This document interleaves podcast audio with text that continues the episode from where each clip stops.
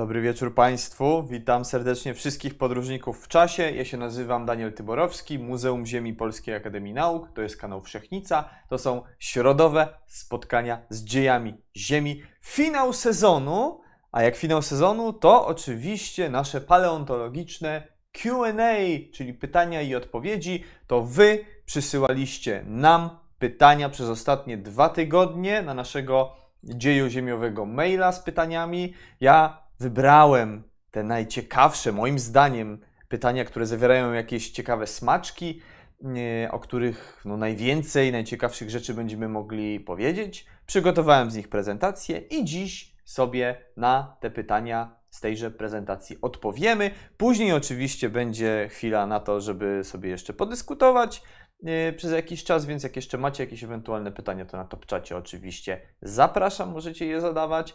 Yy, a tymczasem jedziemy z naszym paleontologicznym Q&A. Kto się dostał do tej odsłony yy, pytań i odpowiedzi? Czyje pytanie tutaj trafiło? Ha? Kto zaciera rączki? No, zobaczmy. Na początek tak naprawdę dwa pytania. Po odpowiedź na nie w zasadzie, no, ta odpowiedź, której udzielę, ona będzie jednocześnie odpowiadała na oba te pytania. Pierwsze pytanie to jest, jakie zróżnicowanie ptaków przetrwało wymieranie kredowe? I drugie pytanie, kiedy żył ostatni wspólny przodek współcześnie żyjących ptaków?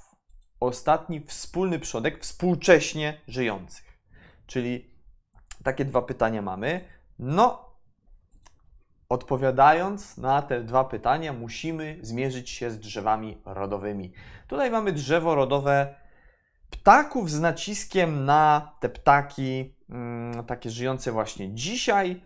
Uproszczone oczywiście drzewo ewolucyjne i y, mamy zaznaczone te główne grupy ptaków żyjące współcześnie y, i widzimy, że one należą do dwóch takich gałęzi ewolucyjnych Pierwsza to się nazywa, to są no, ptaki po polsku mówiąc paleognatyczne i druga ptaki neognatyczne. Obie te grupy należą do linii ewolucyjnej Neornites. Neornites, czyli tak po polsku byśmy powiedzieli ptaki nowoczesne. Więc yy, generalnie, jeżeli mamy na myśli tego ostatniego wspólnego przodka dziś żyjących ptaków, no to byłby to przedstawiciel właśnie jakiś prymitywny Neornites.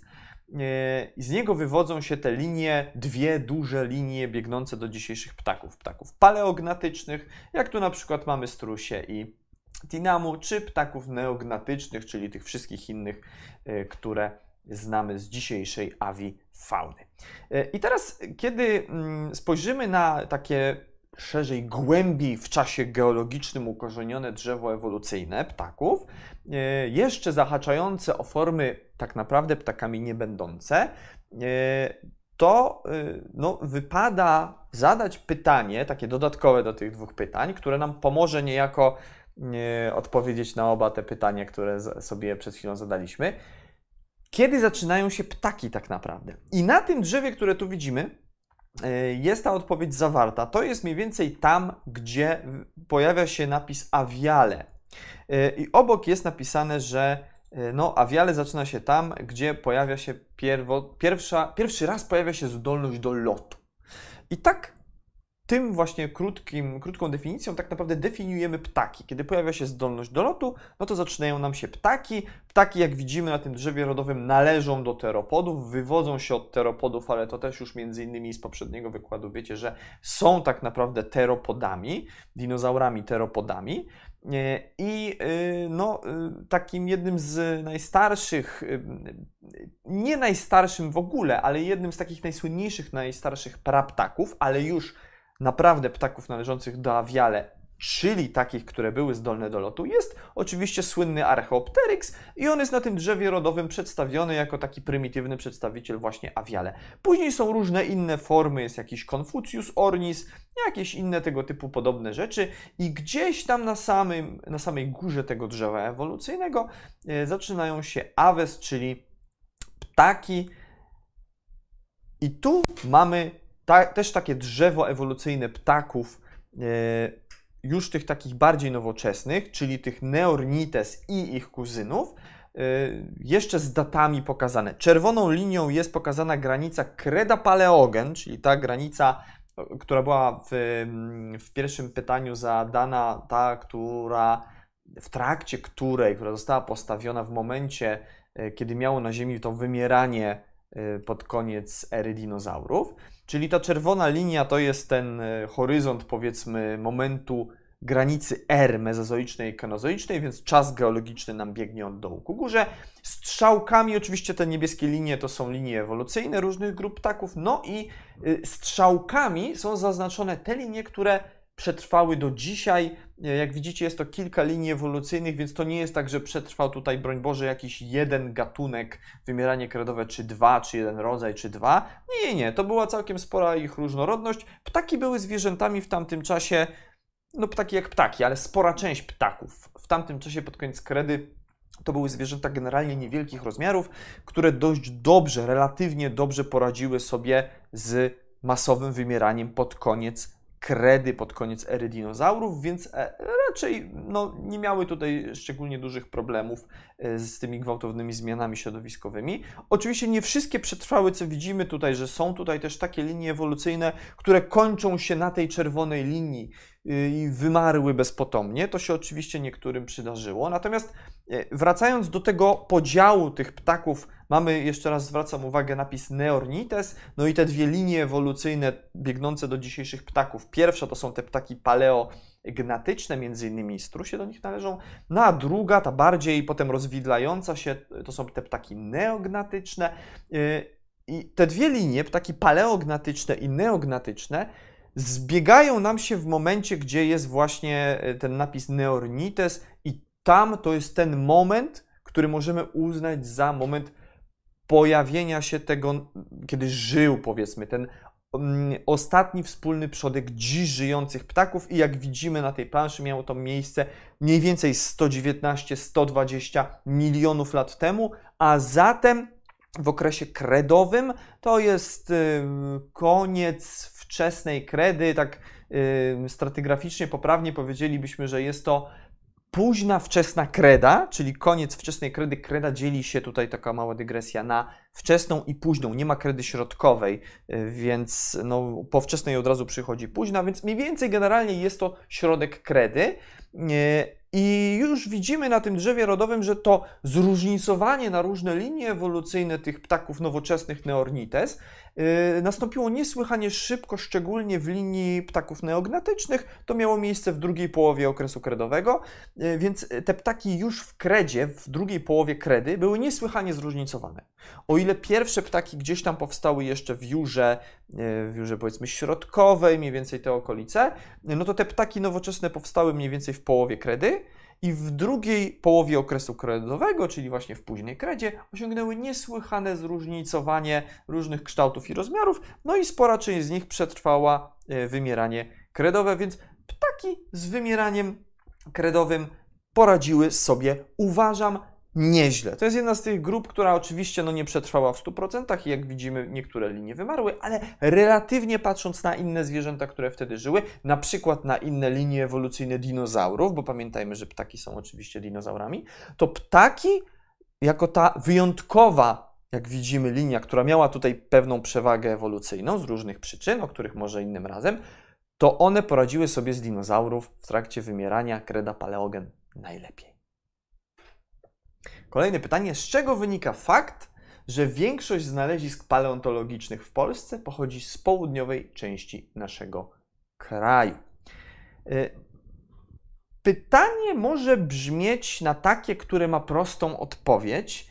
Y, I w pewnym sensie tak jest. To znaczy, kiedy popatrzymy sobie na mapę geologiczną, tutaj taka mapa przygotowana przez mm, Państwowy Instytut Geologiczny, ale uwaga, jest tu taki y, tricky part, mianowicie to jest mapa geologiczna naszego kraju z zdjęciem osadów kenozoicznych, czyli nie ma na tej mapie czwartorzędu.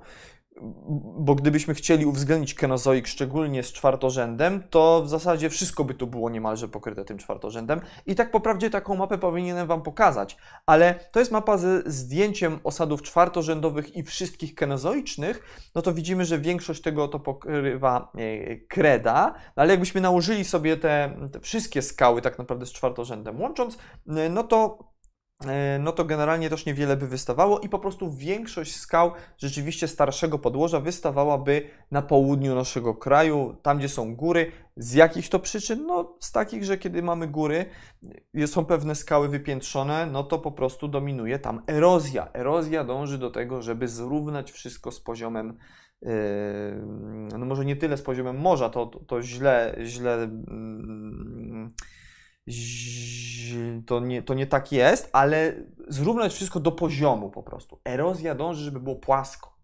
Y, natomiast południe naszego kraju jest, było w przeszłości geologicznej zaangażowane właśnie tak mocno stosunkowo młodej historii geologicznej. Było zaangażowane y, w różne takie mm, procesy tektoniczne, y, więc te obszary mamy wyniesione więc z jednej strony mamy te skały właśnie na powierzchni, a z drugiej erozja je nam zjada, więc mamy dostęp do różnych ciekawych skamieniałości, ale to nie jest tak, że wyłącznie tam mamy odsłonięte skały starszego podłoża. Y, północne części naszego kraju, na przykład brzeg y, morski, okolice na przykład no, województwa zachodnio-pomorskiego, czy okolice mm, okolice y, województwa kujawsko-pomorskiego. Tam również się odsłaniają skały starszego podłoża, nawet w południowej części województwa podlaskiego. Y, I tam również można skamieniałości znaleźć. Oczywiście nie w tak dużej liczbie jak skamieniałości te, które się znajduje w południowych rejonach naszego kraju, ale jednak. Natomiast generalnie jaka jest odpowiedź na to pytanie? No po prostu na południu naszego kraju mamy góry, elementy wypiętrzone, do tego zjada je erozja, więc ładnie nam wszystko, jak to się brzydko mówi, wychodzi na powierzchnię. W jaki sposób wyglądała ewolucja układu oddechowego podczas wychodzenia kręgowców na ląd? Oddychanie tlenem rozpuszczonym w wodzie kontra oddychanie powietrzem atmosferycznym. Czyli teraz lecimy sobie do wczesnej ewolucji kręgowców, do wyjścia kręgowców na ląd. I tu mamy takie mm, drzewko ewolucyjne pokazujące generalnie przemiany płuc, tak naprawdę, przemiany tego, jak płuca sobie ewoluowały w różnych grupach, czy jak one wyglądają w różnych grupach, czy to współczesnych, czy kopalnych kręgowców, bo one mogą mieć oczywiście różne kształty, te płuca mogą być mogą być różnie uformowane, mogą mieć różną postać. Natomiast rzeczywiście ta istotna przemiana, yy, którą wszyscy mamy w głowach, to jest przemiana związana z oddychaniem podczas wyjścia kręgowców na ląd. W wodzie faktycznie dzisiejsze ryby oddychają dzięki skrzelom i po prostu faktycznie korzystają z tlenu rozpuszczonego w wodzie, yy, czy to morskiej, czy to słodkiej. Natomiast kręgowce na lądzie mają płuca, oddychają powietrzem atmosferycznym i jest tutaj, to jeśli idzie o generalnie dzisiejszą faunę kręgowcową, taka sytuacja, jak pewnie zauważyliście, dosyć zero-jedynkowa. Skrzela albo płuca. Nie mamy nic pomiędzy. Y, więc z perspektywy dzisiejszej biologii trochę ciężko byłoby nam, no ciężko jest odpowiedzieć po prostu na to pytanie, na to pytanie, jak e, do tej ewolucji doszło. My w przypadku skamieniałości no nie mamy zachowanych e, płuc, e, bo one są oczywiście tkanką miękką i przeważnie się nie zachowują. Jednak są takie organizmy dziś żyjące, które mogą nam pomóc odpowiedzieć na to niełatwe pytanie, jak to rzeczywiście z ewolucją oddychania u kręgowców było.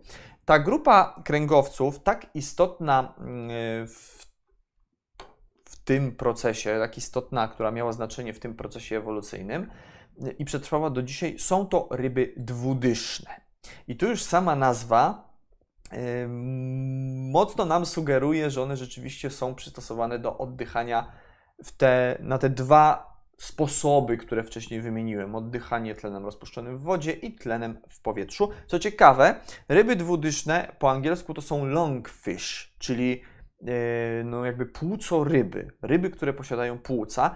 Nie bez e, przyczyny taka nazwa wśród anglosasów mm, wśród anglosasów e, występuje, bo faktycznie ryby dwudyszne posiadają coś, taką strukturę e, na kształt płuca, to w zasadzie no jest to pewien rodzaj takiego prymitywnego płuca e, i potrafią oddychać zarówno powietrzem rozpuszczonym w wodzie, jak, jak to ryby, jak i E, powietrzem atmosferycznym. Tutaj mamy kilku przedstawicieli tych ryb dwudysznych. E, od góry mamy trzech przedstawicieli współczesnych ryb dwudysznych.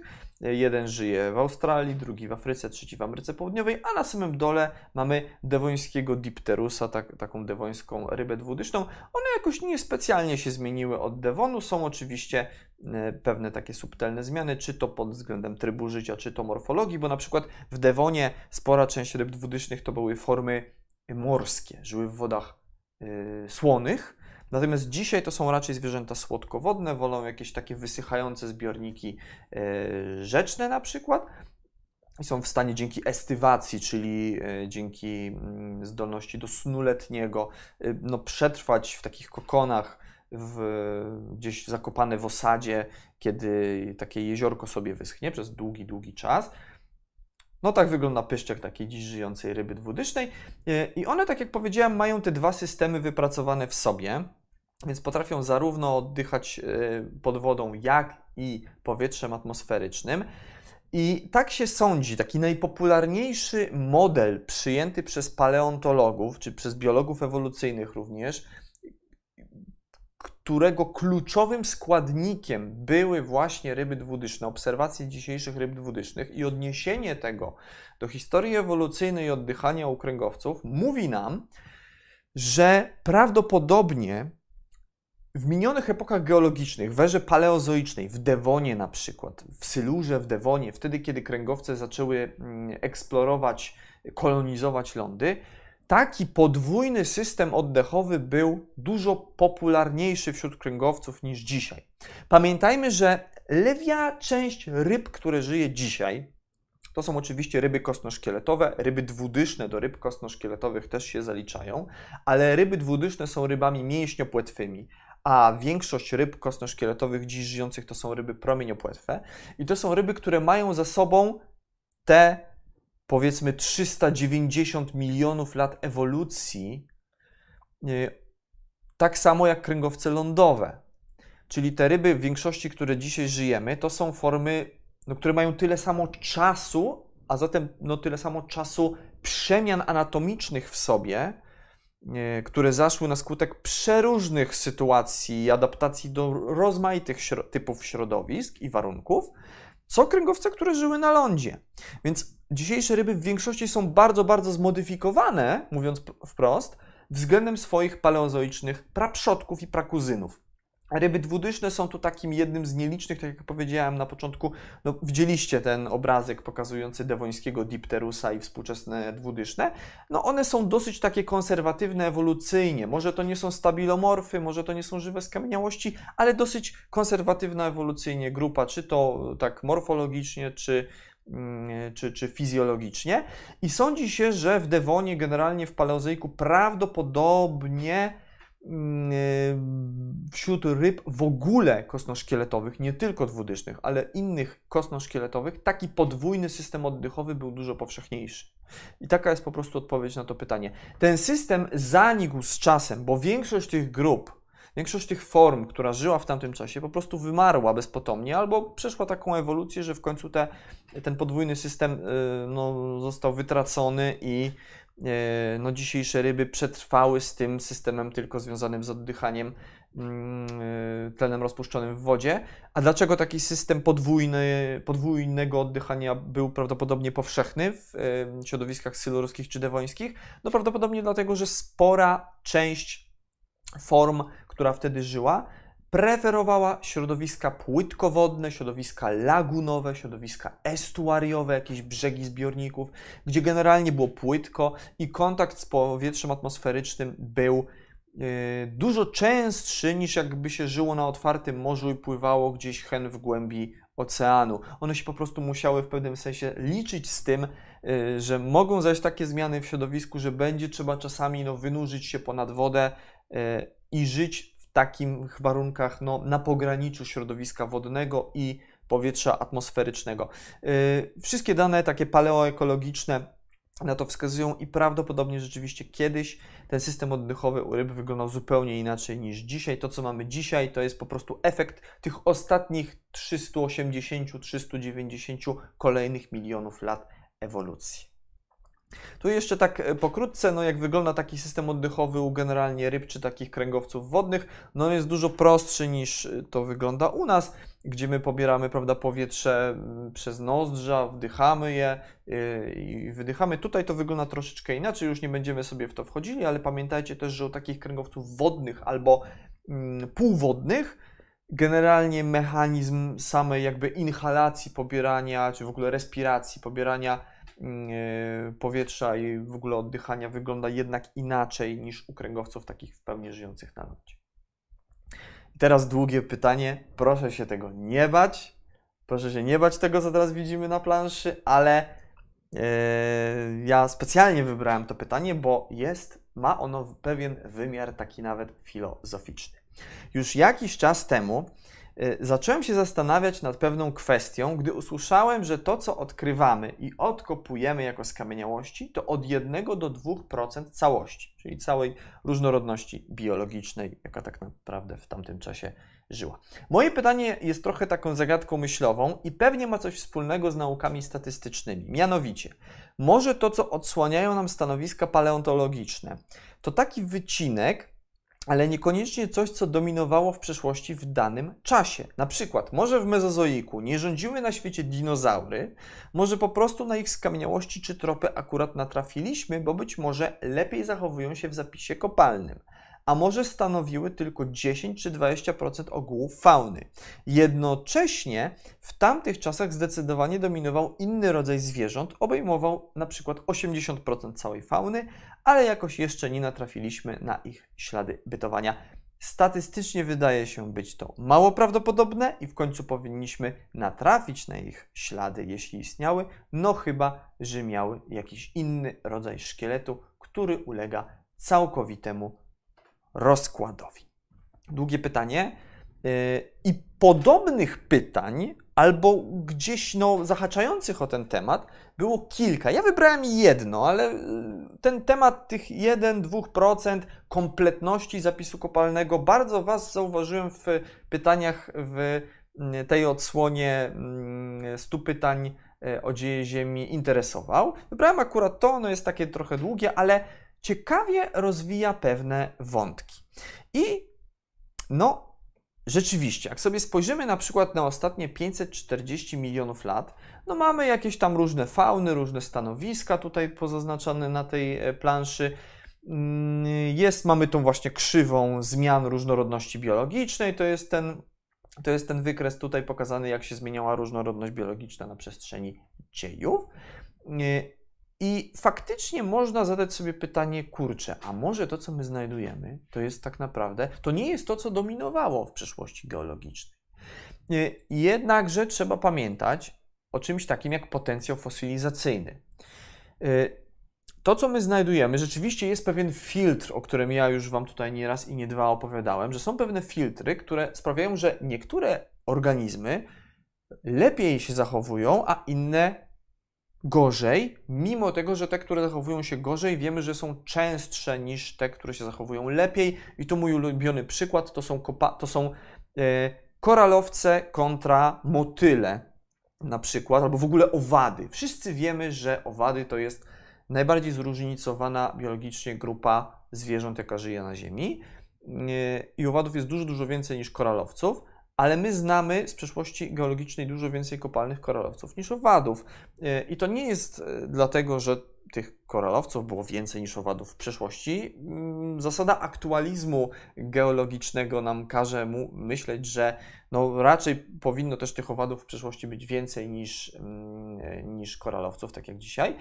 Natomiast koralowcy no, mają mineralne szkielety, żyją w środowiskach morskich, rafy generalnie mają wysoki potencjał fosylizacyjny ze względu na to, że to są mineralne, twarde elementy. Owady są delikatne, nie żyją w morzach, żyją na lądach, w środowiskach, w, których występuje na przykład ściółka leśna zasobna w kwasy humusowe, które takie delikatne tkanki jakiegoś, nie wiem, motyla czy innego owada od razu strawią, więc musi zajść specyficzny zbieg okoliczności. Specyficzne warunki muszą yy, powstać, żeby w danym miejscu się owad zachował. Yy, I tutaj, yy, więc generalnie y, no, my mamy z tyłu głowy to, że, że są te pewne filtry, które nam odsiewają, czyli jakby zmieniają nam frekwencje, proporcje różnych grup organizmów w materiale paleontologicznym, ale ciekawa jest, jest ta druga część, którą tutaj e, pytający zadał, mianowicie to, że z tymi dinozaurami, że być może dinozaury wcale nie były najbardziej, e, nie były tą grupą, która dominowała w mezozoiku, czy której było najwięcej. Ale nikt nie twierdzi przecież, że tak było. Dinozaury są po prostu taką grupą bardzo popularną, bo są widowiskowe i takie, wiecie, spektakularne. Ale dinozaury nie władały ziemią w mezozoiku. Dinozaury sobie żyły gdzieś tam na lądach, na jakichś wysepkach, y, a na przykład takie amonity w okresie jurajskim czy kredowym było ich znacznie więcej. To planeta zdecydowanie należała do amonitów, do belemnitów, do otwornic na przykład. Pamiętajcie, że w ogóle kręgowce lądowe to jest niewielki promil całości tego, co, co no, się odkopuje. Przeważnie w skałach mezozoicznych się znajduje właśnie amonity, małże, jakieś mięczaki, muszelki generalnie, muszle różnych bezkręgowców, a takiego jakiegoś dinozaura to się odkopie niesłychanie rzadko, więc to nie jest tak, że dinozaury dominowały. Dinozaury wbrew pozorom mają bardzo, bardzo słaby potencjał fosylizacyjny E, w porównaniu z takimi właśnie koralowcami czy też amonitami. E, jedno z podobnych pytań do tego zahaczało również o, taki, mm, o taką tematykę, że skoro się zachowuje tylko od 1 do 2%, no to dlaczego my w ogóle możemy sobie pozwolić na to, żeby mówić o tym, jak wyglądało życie w minionych epokach geologicznych w paleozoiku czy w mezozoiku?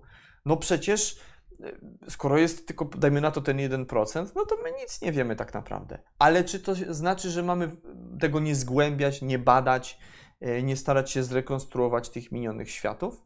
No wydaje mi się, że jednak powinniśmy to robić i szukać tych skamieniałości jak najwięcej. Jedziemy sobie dalej, zmieniamy kompletnie tematy. Skąd się wzięły i co dawały otwory w czaszkach diapsydów i synapsydów? Czyli temat taki, y, no, y, wywodzący się też, tak myślę, z ostatnich wykładów, czy z jednego z ostatnich wykładów. Diapsydy, synapsydy, sporo o tym mówiliśmy, przypomnę tak dla porządku. Diapsydy i synapsydy to są takie dwie linie ewolucyjne w obrębie owodniowców, czyli tych kręgowców, które całkowicie y, zaadaptowały się do życia na lądzie, które w swoim cyklu życiowym, cyklu rozwojowym nie muszą być pierwotnie związane z wodą. Czyli nie są to ani ryby, ani płazy, tylko w takiej terminologii y, szkolnej byłyby to gady, ptaki czy ssaki. Oczywiście no już do tego tematu y, ostatnio nawiązywaliśmy. I synapsydy to są te owodniowce właśnie, te kręgowce lądowe, u których powstała pojedyncza para otworów skroniowych w czaszce, a diapsydy to są takie, które mają dwie pary tych otworów skroniowych. Górną parę i dolną. Y, I rzeczywiście pytanie, po co w ogóle takie otwory powstały, jest słuszne i myślę tutaj no, takie wywodzące się po prostu z y, ciekawości. Poza tym, że pełni to pewną funkcję taką taksonomiczną, jesteśmy po tych otworach w stanie powiedzieć, czy ktoś jest synapsydem, więc jest w tej linii ssaczej, czy ktoś jest diapsydem, więc w tej linii gadzioptasiej powiedzmy, y, to y, no, po co te otwory w zasadzie powstawały, jak to znaczy po co, jak no, no czego one są efektem? O tak. Otóż otwory te powstawały na skutek wnikania mięśni w kości czaszki. Mięśni, które operowały właśnie tą czaszką, czyli mięśnie, które no, dźwigały czaszkę, o tak sobie to powiedzmy. E, te mięśnie coraz bardziej wnikały w, w czaszki, w połączenia między kośćmi na czaszce, no i w, w, efekcie czego no, te połączenia w końcu jakby puszczały i powstawały właśnie puste przestrzenie, w które te mięśnie sobie mogły ładnie tutaj wniknąć. Tak powstawały okna e, skroniowe. U synapsydów wystarczyła jedna para, u, u diapsydów dwie. E, Co ciekawe, ten proces wnikania mięśni w, w kości czaszki postępował dalej. To nie jest tak, że pierwotnie, kiedy rozdzieliły się te linie na synapsydy i diapsydy, to jakby no, te mięśnie sobie wnikały i koniec. Nie, nie, nie. nie. To u niektórych grup y, przybiera bardzo taką dziwną postać, szczególnie w tej linii synapsydowej, czyli tej linii ssaczej. No właśnie dzisiejsze ssaki są świetnym przykładem tego, jak bardzo mięśnie są w stanie wniknąć w kości czaszki. I tutaj nie musimy szukać jakichś spektakularnych przykładów, nie wiem, z przeszłości geologicznej czy z odległych krain, ale spojrzeć na naszego domowego pupila, jakim jest pies, gdzie u psa te, te otwory skroniowe wręcz nie są takimi po prostu dziurami po bokach czaszki, ale uległy w pewnym sensie, te mięśnie tak mocno wniknęły, że tutaj z jednej strony tylko na kościach powstał taki delikatny łuk kostny, po prostu łuk jarzmowy to się nazywa e, i te otwory mają wręcz taką, nie są dziurami w czaszce, ale mają taką przestrzenną strukturę. Jak spojrzycie sobie, jak wygląda czaszka psa albo wilka, e, albo kota też tak naprawdę, jakiegokolwiek ssaka, no to będzie on miał tutaj spore te takie otwory z tyłu, w które wnikają te mięśnie. Bardzo dużo są u ssaków te te otwory skroniowe, chociaż one już otworów tak poprawdzie nie przypominają. To wygląda jak taka przestrzenna struktura no, całej czaszki, ale to są przebudowane właśnie te, te otwory,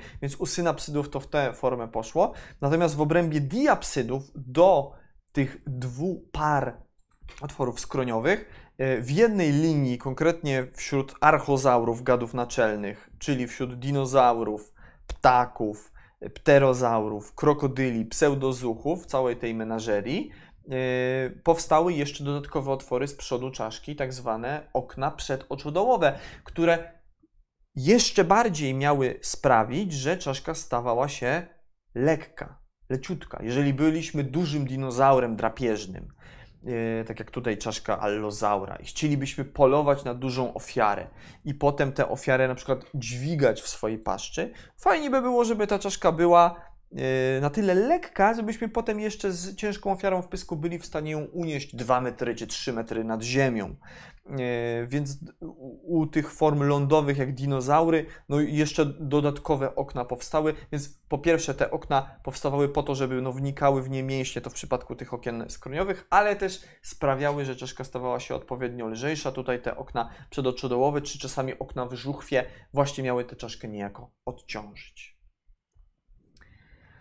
Na wykładzie o izotopach mówił pan doktor, że w przypadku datowania zębów próbkę do badania pobiera się ze szkliwa bądź jego odpowiednika, natomiast jaki element tkanki kostnej jest najlepszy do datowania izotopowego? Czyli z, y, troszkę sobie zezujemy, ciągle pozostajemy w obrębie paleontologii kręgowców, ale na taką część bardziej y, metodologiczną sobie patrzymy izotopy. Y, przedstawiam Wam taką oto planszę, ona może się wydać na pierwszy rzut oka skomplikowana, ale wcale tak nie jest. Już tłumaczę o co chodzi. Y, tutaj możecie być troszkę zdezorientowani, bo przeważnie na planszach, które Wam pokazuję, czas geologiczny biegnie od lewej do prawej. Tutaj sytuacja jest troszeczkę odwrotna, to znaczy im, głę, im dalej w głąb czasu geologicznego się jakby cofamy, czy im dłużej obiekt y, no, mm, im dłużej będzie siedział w skałach, to ten czas, im więcej czasu, tym jakby idziemy w prawą stronę. Y, natomiast na tej osi pionowej mamy pokazane różne składniki budujące kości. Y, a na dole mamy oś czasu właśnie w prawą stronę, to niejako im dalej w prawą stronę, tym dalej y, w głąb czasu geologicznego.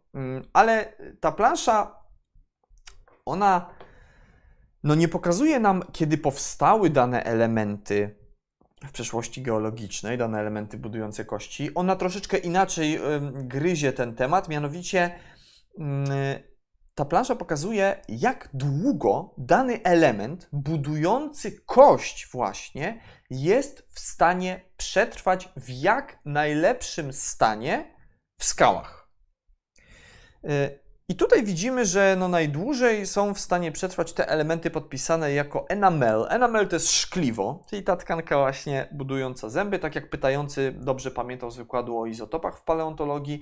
No przeważnie jak się używa izotopów, nie wiem, do określania yy, warunków, yy, w jakich te zęby rosły, czyli określania mineralizacji, określania paleofizjologii, jaka była temperatura ciała, meta warunki metabolizmu właściciela, określania paleotemperatur, czyli jaka była temperatura środowiska, w której żył właściciel tego zęba, czyli w przypadku izotopów strontu, żeby określić wiek takiego zęba, w przypadku zębów rekinów, to faktycznie szkliwo i odpowiedniki szkliwa, czyli tak zwane enameloidy, substancje szkliwopodobne, są najlepsze. Ta plansza nam to faktycznie potwierdza. Enamel i inne tego typu substancje no, są w stanie długo, długo pozostać e, nienaruszone. E, na dole mamy po, pod enamel, mamy różne tam substancje organiczne, mamy tłuszcze, mm, mamy, mamy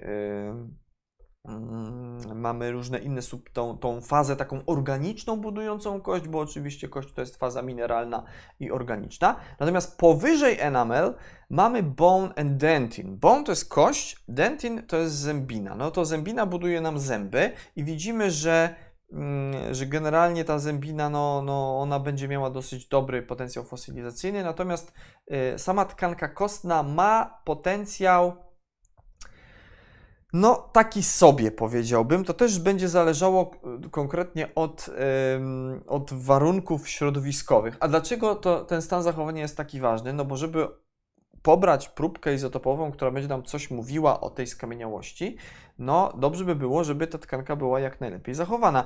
I tutaj y, pokazuję planszę, która pokazuje nam, y, jakie składniki kości służą nam do czego.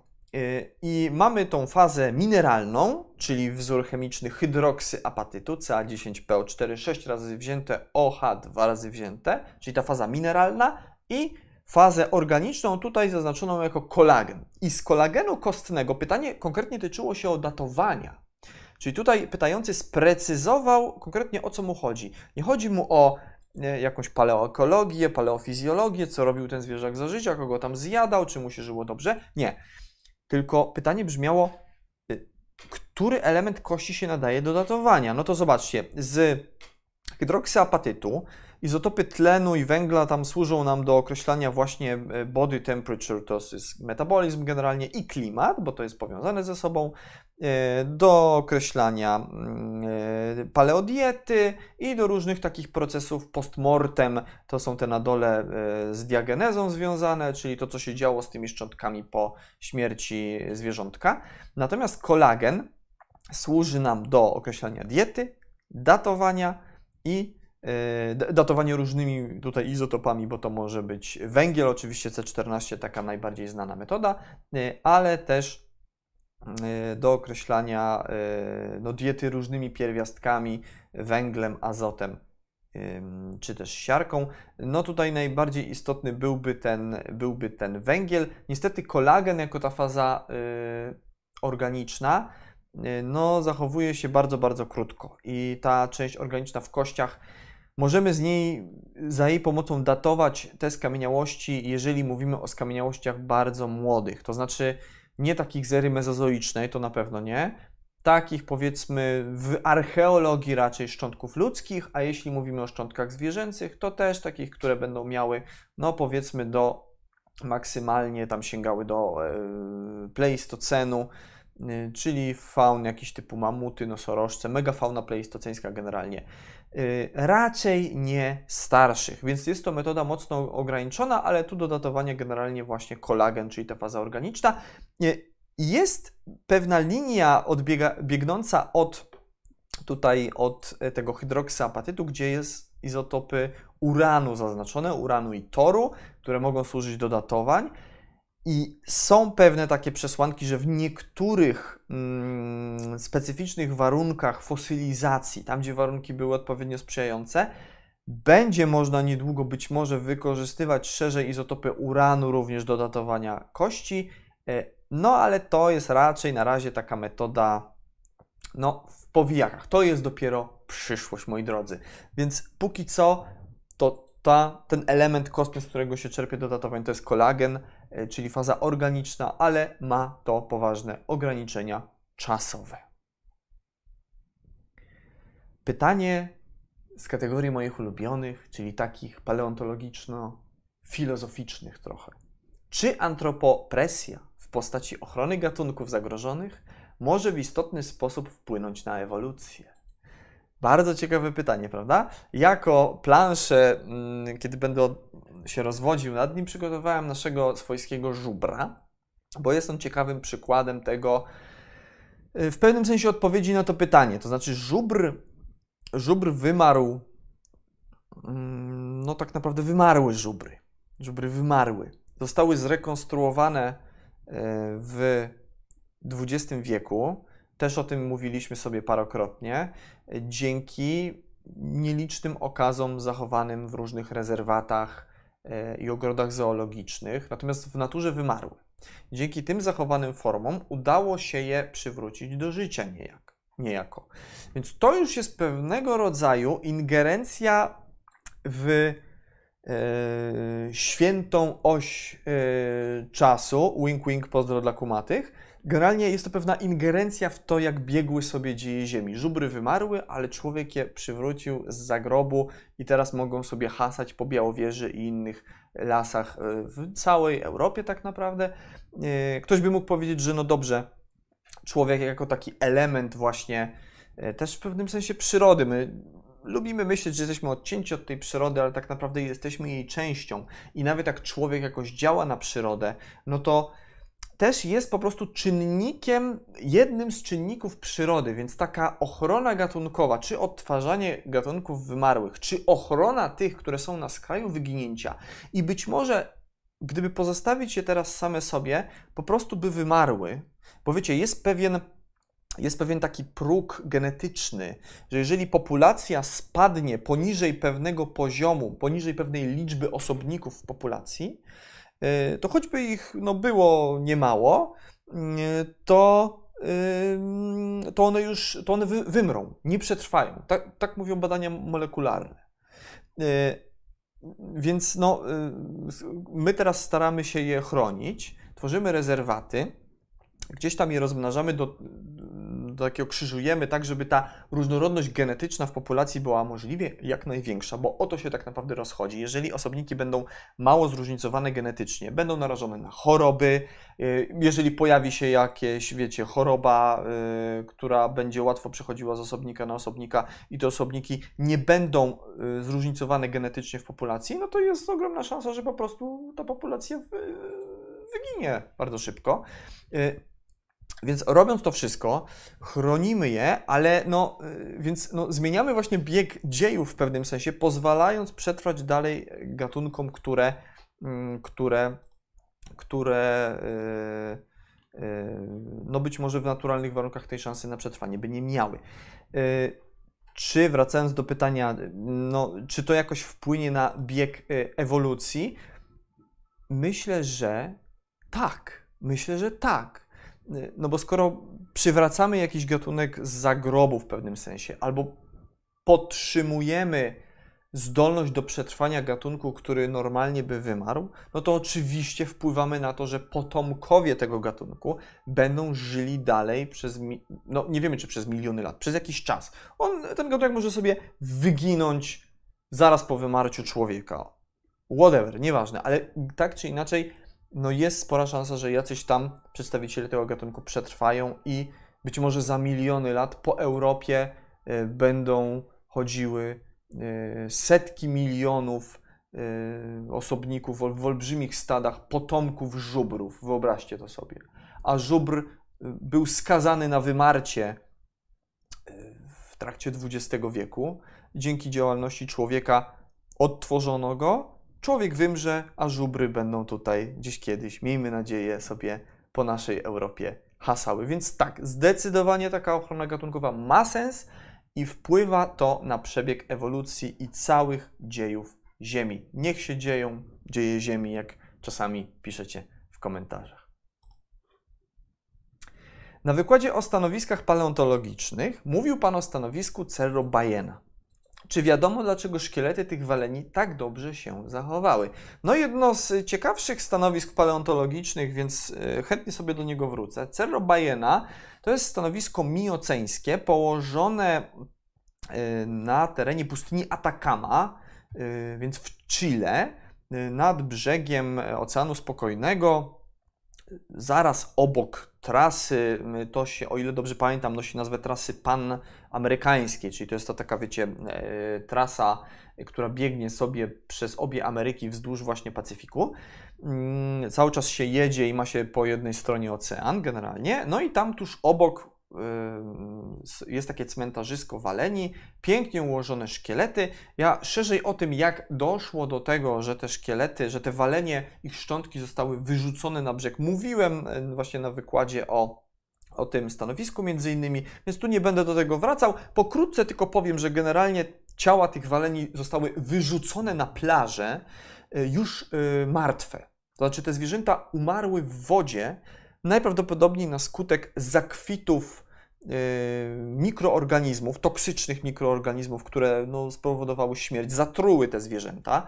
Wiemy to między innymi dlatego, że po analizie tych szkieletów okazało się, że yy, zwierzęta te jakby leżały na plaży na plecach, a to jest uwaleni taka pozycja, bardzo często po śmierci ciało walenia jest właśnie brzuchem do góry, unosi się na tafli wody.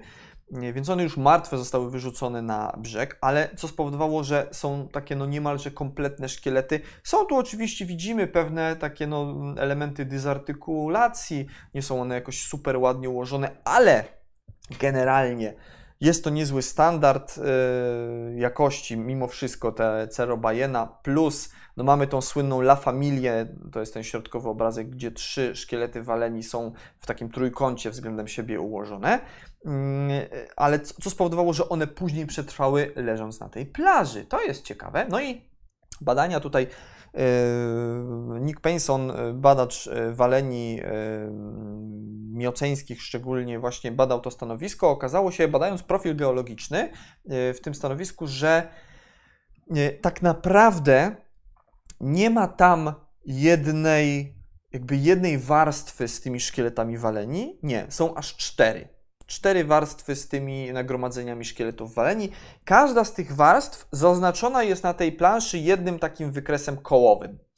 E, no i tam na tych wykresach są składy procentowe różnych tych y, faun, które w takiej warstwie występują, w takim horyzoncie y, y, zasobnym w skamieniałości.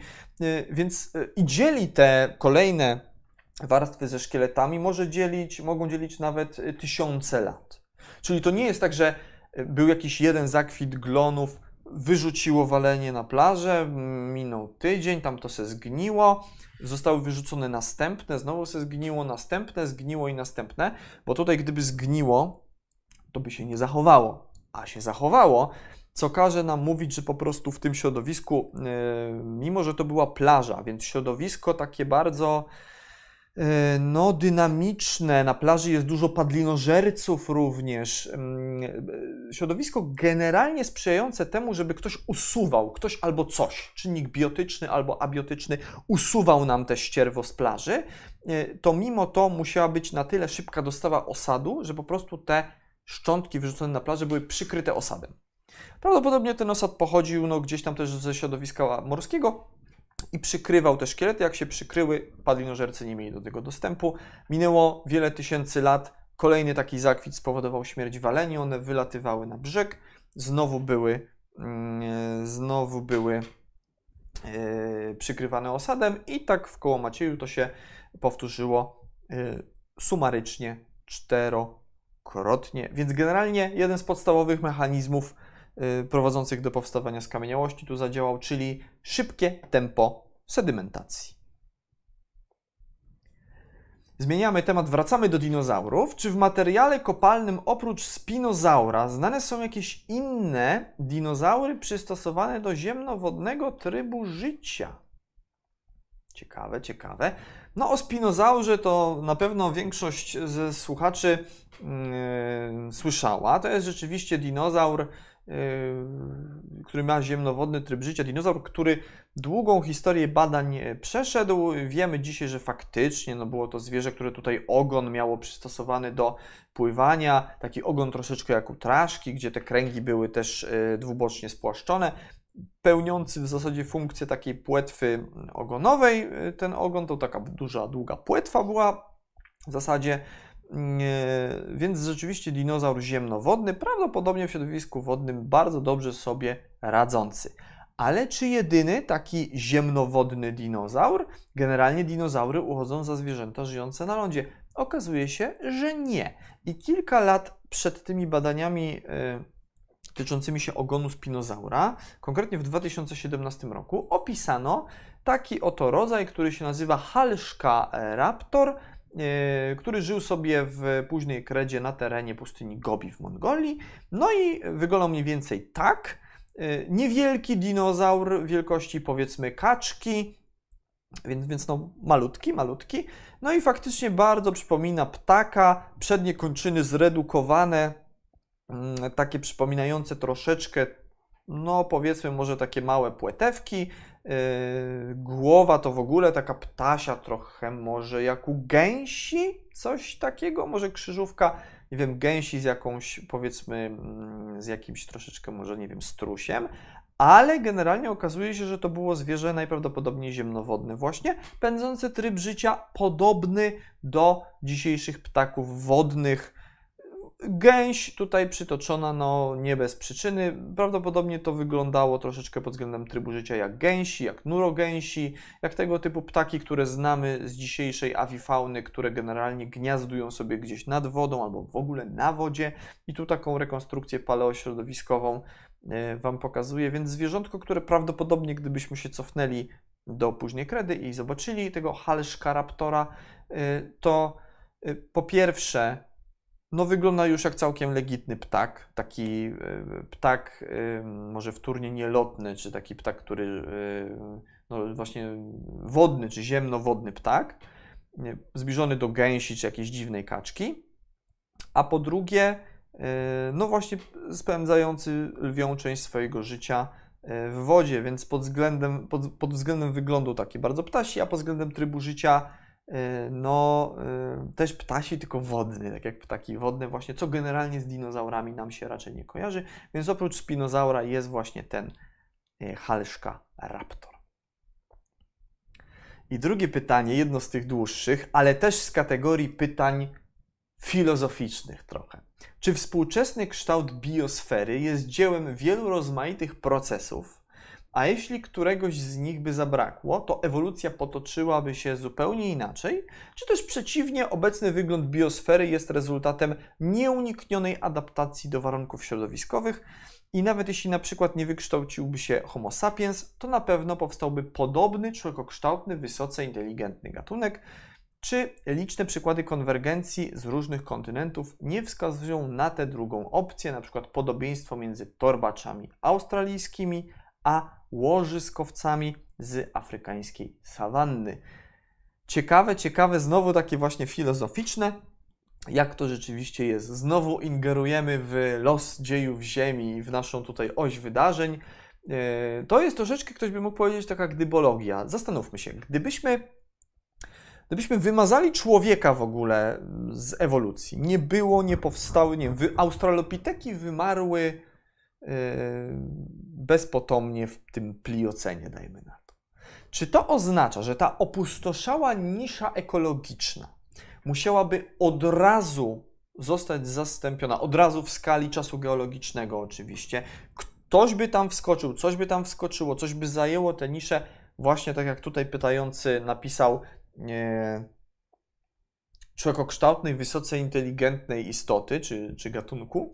Y, I no, badania mm, paleontologiczne z takiej powiedzmy paleoekologii ewolucyjnej mówią nam, że y, najprawdopodobniej nie. To znaczy, są takie modele, to się nazywa megagildie ekologiczne. Kiedyś sobie cały wykład o tym poświęcimy, bo to jest ciekawy temat. Y, generalnie był taki, znaczy, tak naprawdę to chyba jest ciągle, taki paleontolog i biolog morski Richard Bambach i on starał się przełożyć kiedyś koncepcję niszy ekologicznej, właśnie, czyli tego, co tutaj e, pytający mm, napisał, że na przykład nisza pod tytułem czegokształtny, wysoce inteligentny gatunek, przełożyć to na e, jakby na skalę czasu geologicznego i zobaczyć, jak te nisze, zliczyć je wszystkie, sprawdzić wszystkie możliwe nisze ekologiczne, jak to się zmieniało w dziejach Ziemi i zobaczyć, jak, jak, jak to właśnie się zmieniało, jakie były fluktuacje tego, co się okazuje. E, I stworzył kilka takich parametrów. On to akurat stworzył dla środowisk morskich, ale generalnie myślę, że mechanizm tutaj dla ekosystemów lądowych byłby podobny. Stworzył kilka takich warunków, względem których te nisze się definiuje, i się okazuje, że to nie jest tak, że od początku ewolucji złożonych organizmów istniały wszystkie nisze ekologiczne, jakie znamy dzisiaj. W pewnym momencie te nisze zaczęły sobie powstawać.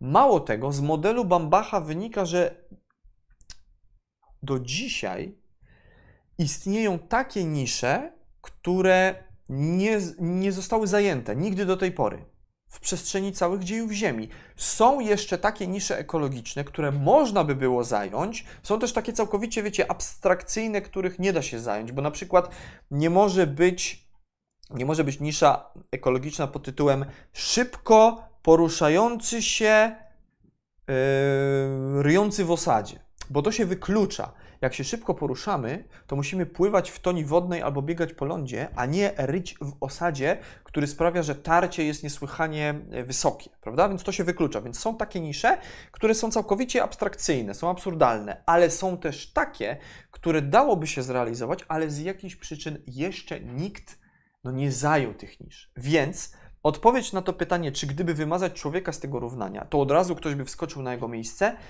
Raczej nie. Raczej nie. No coś, to by musiał być taki zbieg, wiecie, linii różnych ewolucyjnych, że coś by na tyle podobnego już musiało wtedy istnieć, że ewentualnie by tą niszę mogło zająć. Ale to nie oznacza od razu, że jak coś tylko wyginie, to natychmiast jest zastępowane przez coś innego. Bardzo często się to zdarza oczywiście. Tutaj świetnym przykładem są, jest odradzanie się faun po wielkich wymieraniach, ale nie jest to reguła i nie wszystkie takie nisze muszą być zajęte, e, więc no, y, człowiek, e, nam się oczywiście możemy wydawać wyjątkowi e, i tutaj troszeczkę to, co powiedziałem, w pewnym sensie działa na korzyść tej naszej wyjątkowości, ale no, jednak badania pokazują, że gdyby nagle człowiek wymarł, to nie byłoby tak, że zaraz by coś zajęło jego miejsce, nawet jeszcze na tych wczesnych etapach ewolucji człowiekowatych, więc z tą biosferą jest tak, że to jest efekt rozmaitych y, czynników, ta ewolucja biosfery, jej obecny stan. Y, a gdybyśmy jeden czynnik y, sobie wyeliminowali, jakiś, nie wiem, no jakikolwiek, zmienili, nie wiem, nasłonecznienie nagle i tak dalej, no to oczywiście cała biosfera zmieni swój kształt. Tak by było zdecydowanie, ale też nie jest tak, że od razu na te opustoszałe nisze ktoś tam musi wskoczyć. To się, to się może wydarzyć, ale nie musi. Skąd tak naprawdę wiadomo, że konkretny odcisk stopy mm, należy do danego dinozaura? O ile rozróżniam odciski gadów roślinożernych oraz mięsożernych, mniej więcej, to co świadczy o tym, że dany odcisk należy do konkretnego dinozaura, na przykład allozaura, czy każda stopa ma coś charakterystycznego dla danego gatunku. Więc teraz y, sobie zezujemy na dziedzinę, która się nazywa ichnologia. O ichnoskamieniałości też pytaliście dosyć e, tak dużo pytań o to było, więc temat ich skamieniałości jest na tyle enigmatyczny, że Was bardzo e, tutaj e, frapuje.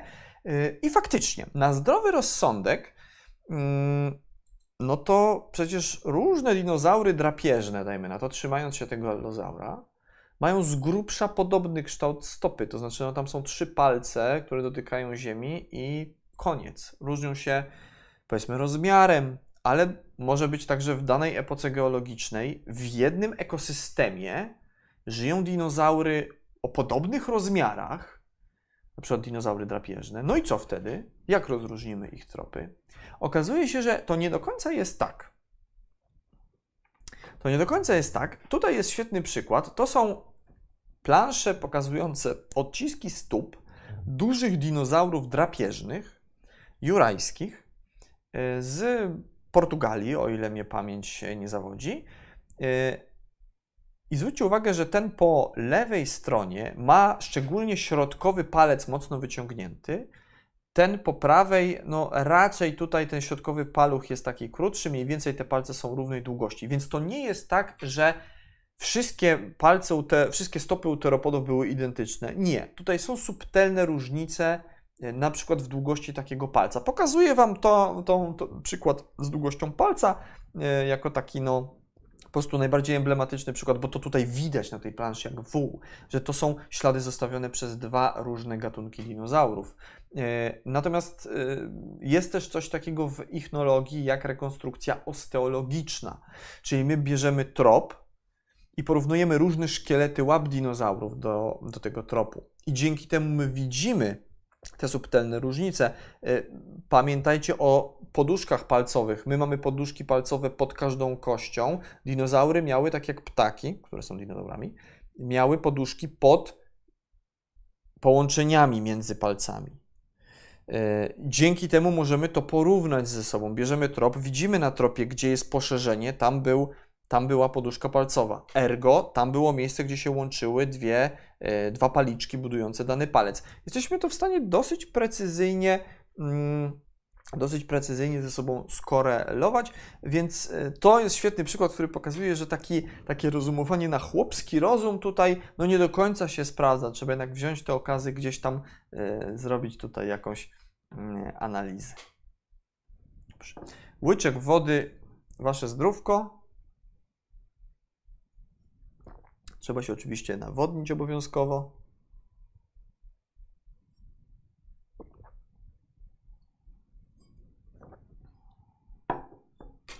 Podobno znaleziono w końcu skamieniałość części miękkich amonita, jak również wytłumaczono, dlaczego się one nie zachowują, podobnie jak skamieniałości kałamarnic. Ach, amonity!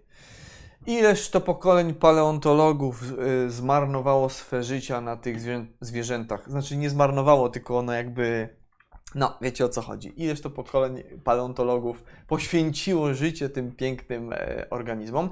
E, cały wykład o amonitach też mieliśmy. Ja wielokrotnie mówiłem, że faktycznie tutaj o tych tkankach miękkich to my wiemy, no niewiele, niewiele. I rzeczywiście Niedawno wyszła taka praca yy, zespołu takiego mm, szwajcarsko-niemieckiego, tutaj między innymi profesor yy, Christian Klack, o którym też Wam raz na jakiś czas opowiadam z Zurychu oraz dr Ginter Schwagert z Muzeum Historii Naturalnej w Stuttgarcie. Oni zbadali taką dziwną skamieniałość pochodzącą ze stanowiska w Nusplingen. To są Niemcy. E, stanowisko górno-jurajskie. No i skamieniałość wygląda tak, jak to, co widzimy na górze pod literką A. Więc tutaj już od razu zastrzegam, z jakiego typu skamieniałościami mamy do czynienia. Tak wygląda nasz okaz, który będziemy roztrząsali, o który cała ta E, cała ta sprawa się rozbija. No taka enigmatyczna plama na, na, na skalę, na takim wapieniu litograficznym. Poniżej pod B mamy nałożoną interpretację na to. E, taki, ten żółty element e, pod B w kształcie małża i ten taki, no powiedzmy, szary na oryginalnej skamieniałości, generalnie ta część w lewym górnym rogu okazu to jest aptych. Być może pamiętacie, jak nie to przypominam z wykładu o amonitach. Amonity miały przed swoimi muszlami aptychus, po polsku aptych. To jest takie coś, co pełniło funkcję wieczka. Wyglądało kształtem, przypominało takiego troszeczkę muszelkę małża. No i amonit się tym aptychem właśnie zakrywał. A aptychy to były tak naprawdę dolne szczęki amonitów. To jest szczęka amonita, tak jakby żuchwa, ja to wtedy pokazywałem na wykładzie, że to jest tak jakby amonit brał se żuchwę i tak, i tak se, o, całą, całą twarz, tak, to kiedyś w starych bajkach, jak był mm, ten, mm, papaj, to papaj tak, gdzieś to było, papaj chyba tak robił, że brał to i tak, tak nasuwał te, te żuchwę papaj, albo nie wiem, maska chyba tak robił, no wiecie o co chodzi, tak jakbyśmy żuchwą całą głowę se zakryli. Dziwna sprawa. E, ale rzeczywiście z samych tkanek miękkich amonita niewiele było wiadomo. No i mamy tenże okaz, jakieś enigmatyczne plamy, coś tutaj pozaznaczane jest. Interpretacja jest taka, że jest to faktycznie amonit, ale co ciekawe, ten okaz jest zachowany bez muszli. Czyli nie mamy tego, z czym amonity najbardziej kojarzymy. Nie mamy tego elementu spiralnie zwiniętej e, muszli. To jest ciało miękkie, faktycznie jest to tkanka miękka, razem z tym aptychem, który jest szczęką, ale nie ma muszli. Jak do tego doszło? Że miękkie ciało amonita, to jest pierwszy problem. Jak do tego doszło, że miękkie ciało amonita sobie gdzieś zaległo na dnie morza bez muszli? A po drugie, jak to się wydarzyło, że to się w ogóle zachowało? E, dzięki tym tkankom miękkim, no udało się jakoś to zrekonstruować, jak te elementy w środku e, wyglądały. Tak po prawdzie to niewiele to nam tutaj pomogło, no bo, yy, bo, bo, bo no widzimy jakieś tam organy różne, co, co miał, no taki to był glutek ten amonit e, w środku, taki wiecie, woreczek miękkiej tkanki. I mm, koncepcja jest taka, że prawdopodobnie ktoś musiał intencjonalnie tego amonita ze swojej muszli wyciągnąć, ale był na tyle niezdarny, że go nie zjadł od razu i ten amonit, to ciało miękkie mu, jak to czasem mówię, wyśmyrgło z jego, nie wiem, szczęk, dajmy na to, i spadło na dno takiej jurajskiej laguny. Y, w tych lagunach warunki na dnie, to często się do tego odwołujemy, są takie, że tam jak się coś upuści, to już nie możemy popłynąć na dno laguny, bo tam są warunki beztlenowe i się po prostu udusimy. Więc jak taki ktoś upuścił to miękkie zamonita, nie mógł po to już wrócić, jeżeli tego nie dogonił. Jak to spadło na dno, to tam zostało. A takie warunki perfekcyjnie tutaj mm, sprzyjały zachowaniu się tej miękkiej tkance, więc scenariusz jest taki, jakiś drapieżnik, być może y, tego typu y, belemnit, jakiś duży drapieżny, były duże drapieżne belemnity w tamtym czasie, amonity były planktonojadami, natomiast belemnity to już były takie aktywne drapieżne głowonogi, przyczepił się do amonita, zrobił mu tam dziurę w muszli, wyciągnął go, dlatego z tkanką miękką jest aptych, który jest zmineralizowany, co jakby no jednoznacznie tutaj pokazuje, że faktycznie ten aptychus to jest, mm, to jest taka żuchwa, mm, a nie, nie wiem, coś innego. Y, no i upuścił tego amonita i to jest tak tutaj pokazane w tej pracy Klega i, i innych, jak y, on wyciąga tego amonita, no i to jest taki po prostu glutek, y, upuścił to i on sobie upadł na dno morza, ale to ciągle nie rozwiązuje nam sprawy tego, jak to się stało, że, że te części miękkie się zachowały.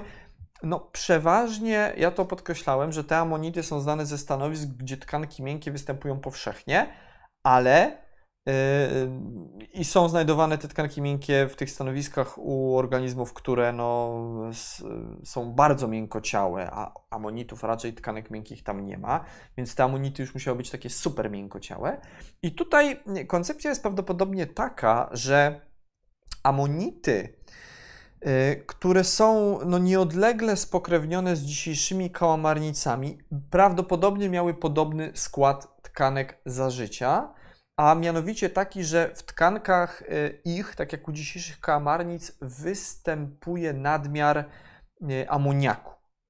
Y, amoniak sprawia, że no po śmierci, jak te tkanki się rozkładają, on sprzyja zachowaniu, on, on jakby sprzyja, sprzyja rozpuszczeniu miękkiej tkanki. Więc prawdopodobnie dlatego większość tych, y, tych skamieniałości się nie zachowuje, bo amoniak, który jest już w tkance, pierwotnie znajduje się za życia u takiego amonita, podobnie jest u kałamarnic, po prostu on rozłoży tę tkankę. Ośmiornice na przykład, które są troszkę dalej spokrewnione z amonitami i kałamarnicami, tak samo belemnity, yy, tych, tego amoniaku mają, czy miały w przypadku belemnitów w sobie mniej, E, więc takich na przykład znamy masę miękociałych belemnitów, to ciągle są unikatowe i rzadkie okazy, ale generalnie znamy, wiemy jak wyglądały miękociałe belemnity.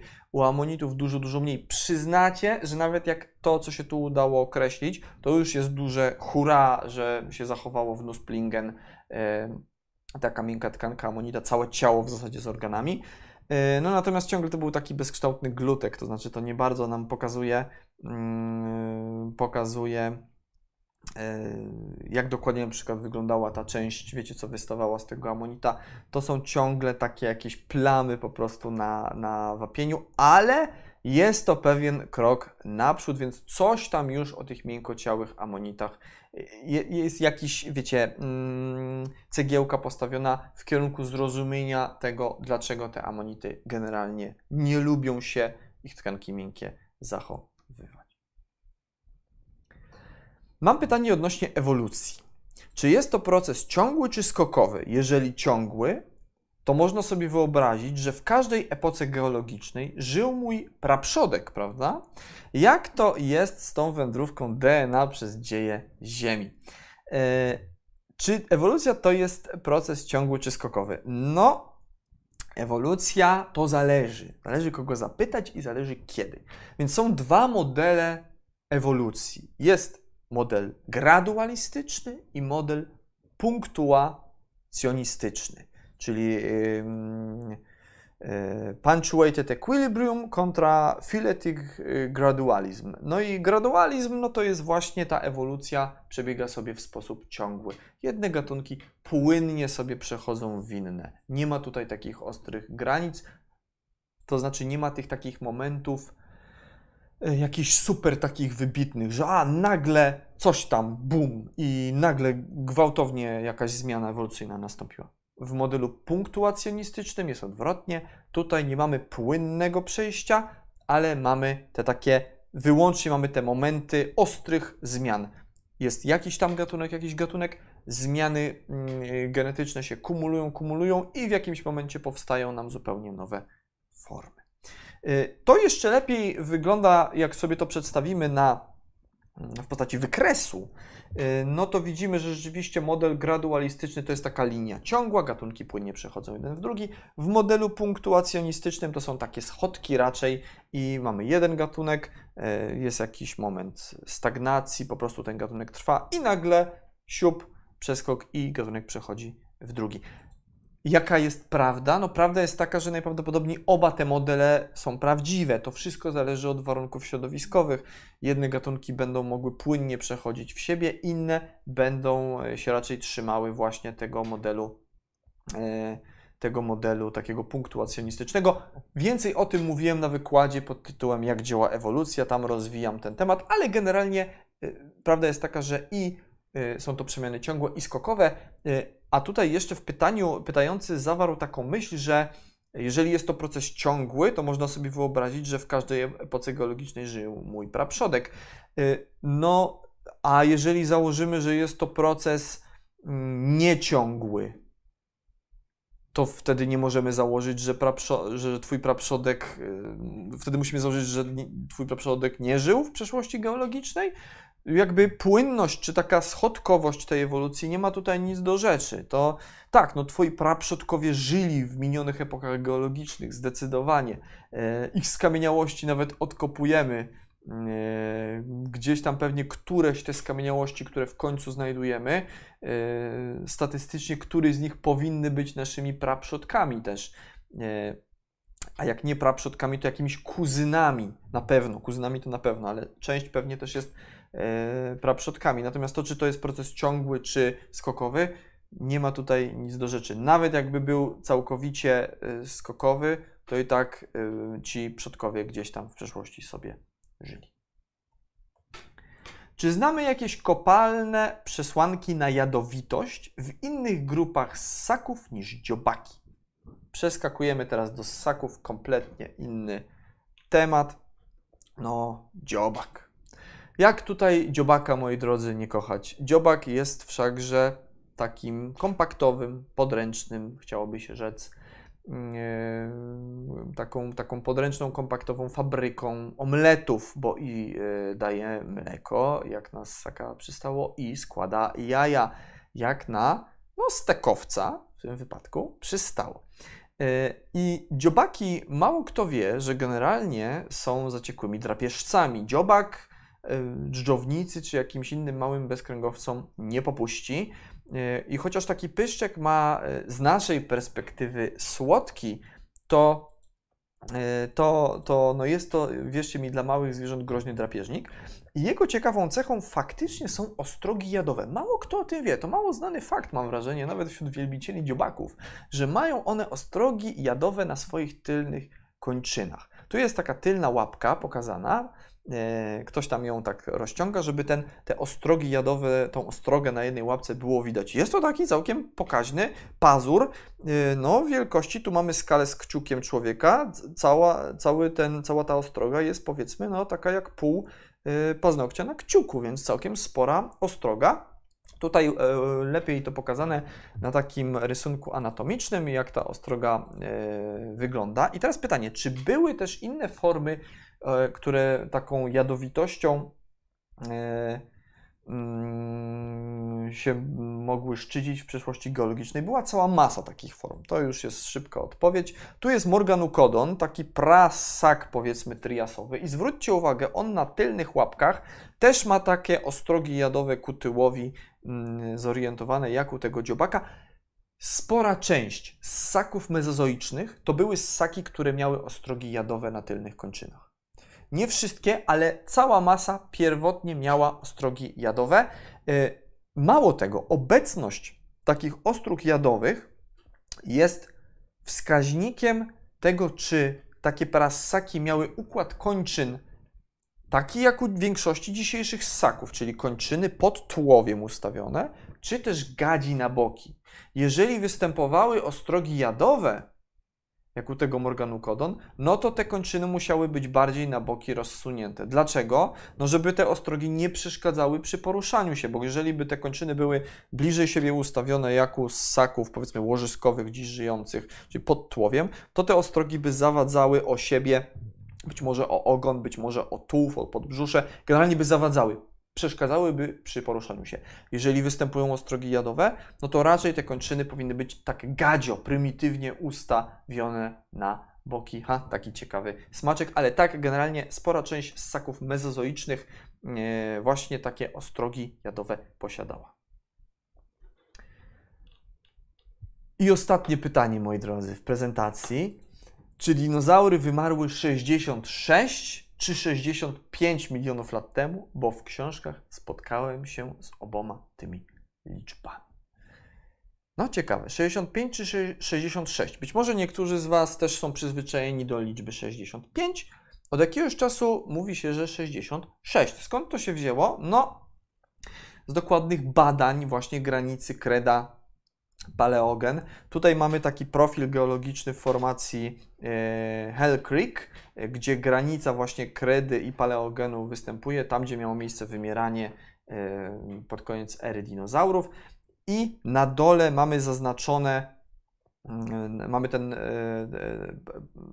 jakby tymi czerwonymi liniami mamy zaznaczone te, te daty w dwóch stanowiskach i datowania tutaj detrytycznymi cyrkonami, a przypomnijcie sobie z wykładu o czasie w geologii, że datowanie cyrkonem no jest, e, jest bardzo, bardzo precyzyjne. Pokazało, że to jest 66,043 miliona lat temu. Niby niewielka różnica, ale tak naprawdę no już, już, już robi robotę, powiedzmy no niemalże o ten milion lat e, cofnięto, cofnięto wielkie wymieranie e, do tyłu cofnięto do tyłu. Dobra robota.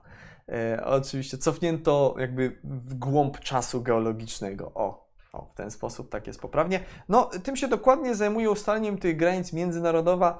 E, Międzynarodowa Komisja Stratygrafii. Polecam Wam odwiedzić sobie dzisiaj na, po wykładzie ich stronę, którą podaję na dole stratigraphy.org/chart i tam się pojawia co roku nowa tabela stratygraficzna. Więc jeżeli e, to jest dla Was taki hot temat, bardzo Was frapuje, kiedy jaka granica przypada jakiego okresu, a te badania są z roku na rok coraz bardziej dokładne, bo dysponujemy coraz bardziej precyzyjnymi metodami datowania Y, to z roku na rok, więc ta tabela jest coraz poprawniejsza naukowo, to y, te granice dokładnie można śledzić tam z roku na rok na ich stronie i tutaj wyraźnie widać, że granica też przypada właśnie y, na 66 milionach lat. Dzięki tym datowaniom izotopowym z detrytycznych cyrkonów udało się to e, rozszyfrować. E, mało tego, przy tej tabeli, jak się przyjrzycie, albo jak wejdziecie sobie na stronę Komisji Stratygraficznej, to obok przy tabelce, przy datach, w niektórych tylko miejscach, nie we wszystkich, co ciekawe, są takie złote gwoździe, to się nazywa złote gwoździe, czyli golden spajki. Stawia się je tam, gdzie jest doskonale opracowana granica, na przykład pięter, w tym wypadku granica właśnie kredy paleogenu, czyli granica Maastrichtu i Danu. I tam e, jest też taki złoty gwóźdź wbity, czyli to jest taki wzorcowy profil. Już tutaj dokładnie wiemy, kiedy ta granica przebiegała. E, nie wszędzie te granice występują, ale jest ich na tej tabeli już coraz, coraz gęściej, więc stronę y, Komisji Stratygraficznej polecam Wam śledzić. I tym akcentem sobie kończymy y, naszą prezentację. Czyje pytanie trafiło do dzisiejszej odsłony 100 pytań o dzieje Ziemi, ten, temu bijemy yy, brawa. A teraz jeszcze mamy troszkę czasu na zakończenie, żeby sobie porozmawiać. Zobaczmy, może tutaj co tam, co tam pisaliście?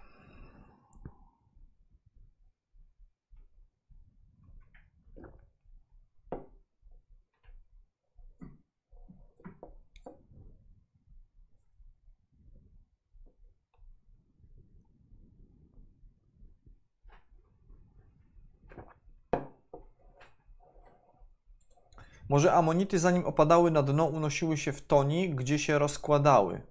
Były pożarte, nim muszla y, opadła na dno. Tomasz Maleńczyk. Jest to mało prawdopodobne.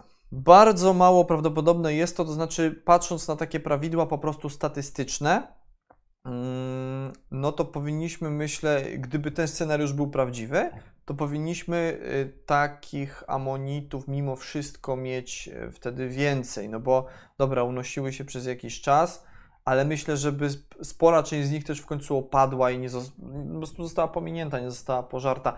Y, tutaj koncepcję z tym unoszeniem się to raczej możemy wykluczyć. Najlepszy scenariusz to jest jednak to, że, że, że jak że tutaj ta koncepcja z amoniakiem jest najbardziej poprawna.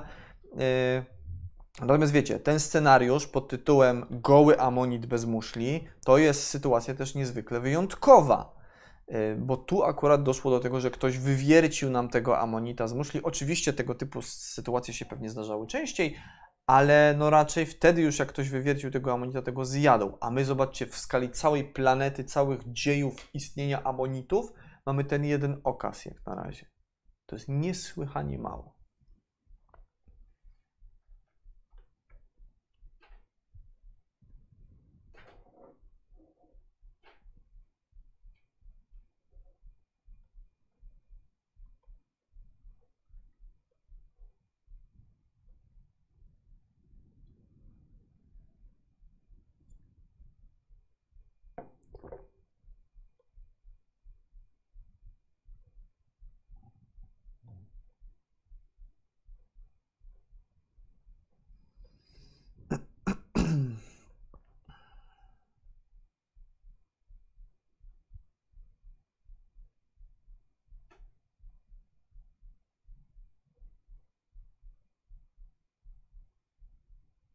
Czy są hipotezy, jak będzie wyglądał nowy gatunek człowieka powstały po Homo sapiens?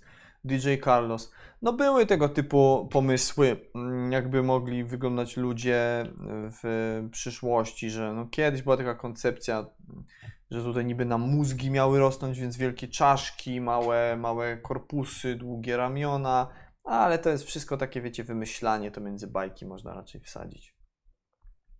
Czy w ogóle będzie jakiś gatunek po, po tym człowieku? Takie pytanie bym zadał. Czy w ogóle będzie jakiś gatunek po tym człowieku? Czy, ile my tu jeszcze na tej planecie jako gatunek przetrwamy? O, ja bym takie pytanie zadał. I czy powinniśmy w ogóle?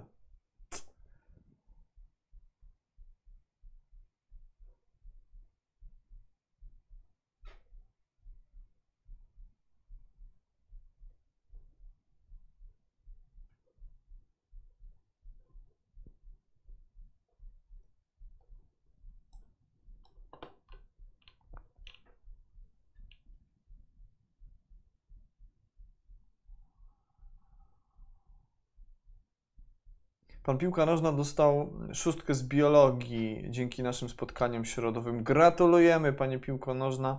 Brawa dla Ciebie. Dobra robota. Proszę robić więcej w szkole o takich o skamieniałościach prezentacji. Chociaż o tym, wiecie, programie nauczania zahadza- zahaczającym o paleontologię to już ostatnio rozmawialiśmy, że to trochę cienko.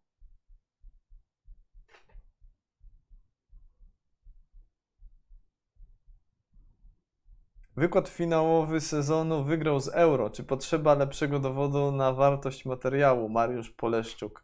Yy, No, yy, powiem tak. Znaczy tak, o euro nie będę się wypowiadał w, ża- w żadnym stopniu. Yy, Powiem tylko, drogi panie Mariuszu, że jestem bardzo wdzięczny. O, i, i to tyle. Nie będę do euro tutaj nawiązywał.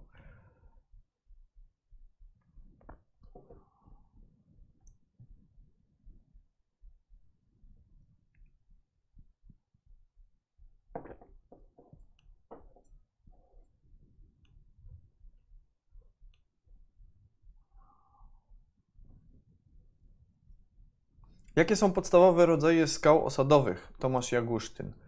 Skał osadowych, podstawowe rodzaje to są skały chemiczne, czyli te, które się po prostu wytrącają na drodze chemicznej czy biochemicznej. Wapienie, mm, e, dolomity, będą skały klastyczne, czyli okruchowe inaczej, czyli takie, które powstają z jakiegoś materiału drobnego. Piaskowce, zlepieńce, brekcje, piasek, żwir i skały y, takie ewaporatowe, to są, no troszkę to wygląda jak chemiczne, sole na przykład, czyli te, które się wytrącają y, też z stoni wodnej. Mm, I będą jeszcze takie mieszane, na przykład gezy, opoki.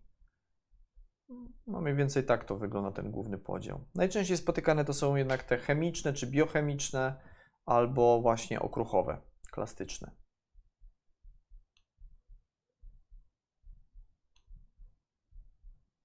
Jakie są najczęstsze amonity w polskich skałach? Tomasz Jagusztyn. Oj, to bardzo różnie, bardzo różnie. W jurze takie ro- rodzaje, które mi pierwsze przychodzą do głowy, bardzo popularny rodzaj to jest Perisphinctes.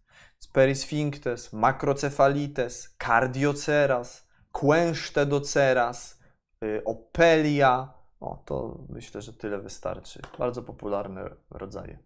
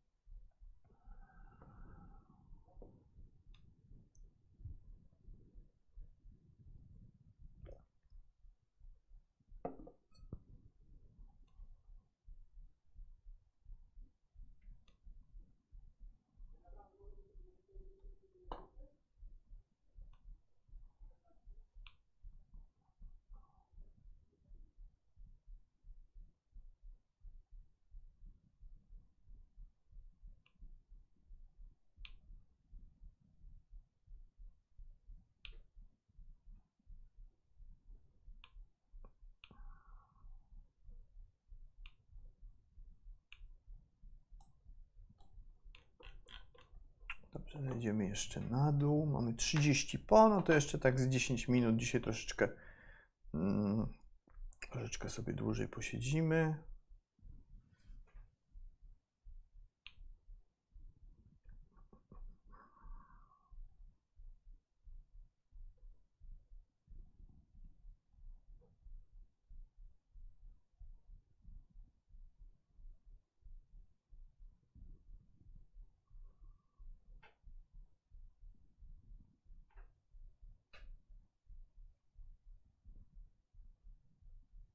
Gdzie jechać na studia paleontologiczne?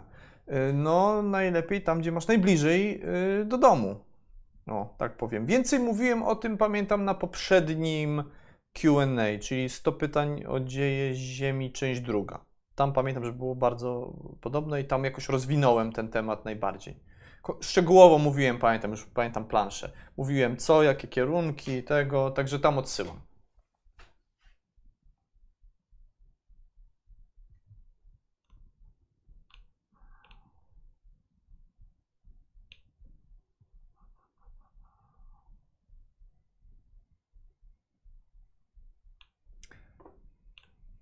No dobrze, moi drodzy. 19.30 jest. Będziemy powoli kończyli.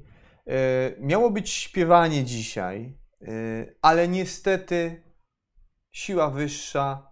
e, nie udało mi się po prostu dotrzeć do tekstu piosenki, który chciałem Wam zaśpiewać. Udałem się nawet z pytaniem o tekst tej piosenki permskiej do autora słów, mojego kolegi z roku e, z geologii, ale on też tego tekstu nie ma po prostu. E, Gdzieś go zapodział. Być może się w przyszłości uda ten tekst odnaleźć, to wtedy sobie tutaj pośpiewamy. Obiecuję Wam, że w końcu, w końcu pewnie się to, ten tekst gdzieś tam odnajdzie u kogoś, być może jak nie u autora, to u jakiegoś innego kogoś od, ode mnie jeszcze ze studiów i wtedy sobie na pewno tę piosenkę zaśpiewamy. Nie odpuszczę tego, obiecuję Wam. Dzisiaj się niestety nie udało, no ale jest na co czekać w takim razie i na pewno sobie jeszcze e, do tego wrócimy. No i co, moi drodzy, dziękuję Wam pięknie za to, że byliście tutaj e, w każdą niemalże środę w ciągu mm, ostatnich kilku miesięcy o godzinie 18. Y, Życzę Wam wspaniałych wakacji, odpoczywajcie, y, cieszcie się tym, że jest ciepło i fajna pogoda, zwiedzajcie różne miejsca, chodźcie, szukajcie, może to Wy właśnie znajdziecie jakąś unikatową, niesamowitą skamieniałość. Jeżeli gdzieś mieszkacie w miejscu, gdzie odsłaniają się skały, pokopcie tam, poszukajcie, oczywiście stosując zasady BHP i e, różne zasady prawne związane z tym, czy wolno kopać akurat w danym miejscu, ale jeśli tak, to kopcie, szukajcie, może to właśnie Wy znajdziecie coś spektakularnego. Jeszcze patrzę szybko na czat. Dziękuję Wam pięknie, dziękujemy, dziękujemy. Dziękuję i ja. Ja się nazywam Daniel Tyborowski, Muzeum Ziemi Polskiej Akademii Nauk. To były środowe spotkania z dziejami Ziemi na kanale Wszechnica. Widzimy się, moi drodzy, po wakacjach. Miejmy nadzieję, że no pewnie w październiku, może troszkę wcześniej nawet. Zobaczymy jeszcze, jak to będzie. Wszystkiego dobrego paleontologicznego na najbliższe miesiące Wam życzę. Piszcie dzieje Ziemi w komentarzach i do zobaczenia paleontologiczne. Pozdrowienia. Cześć.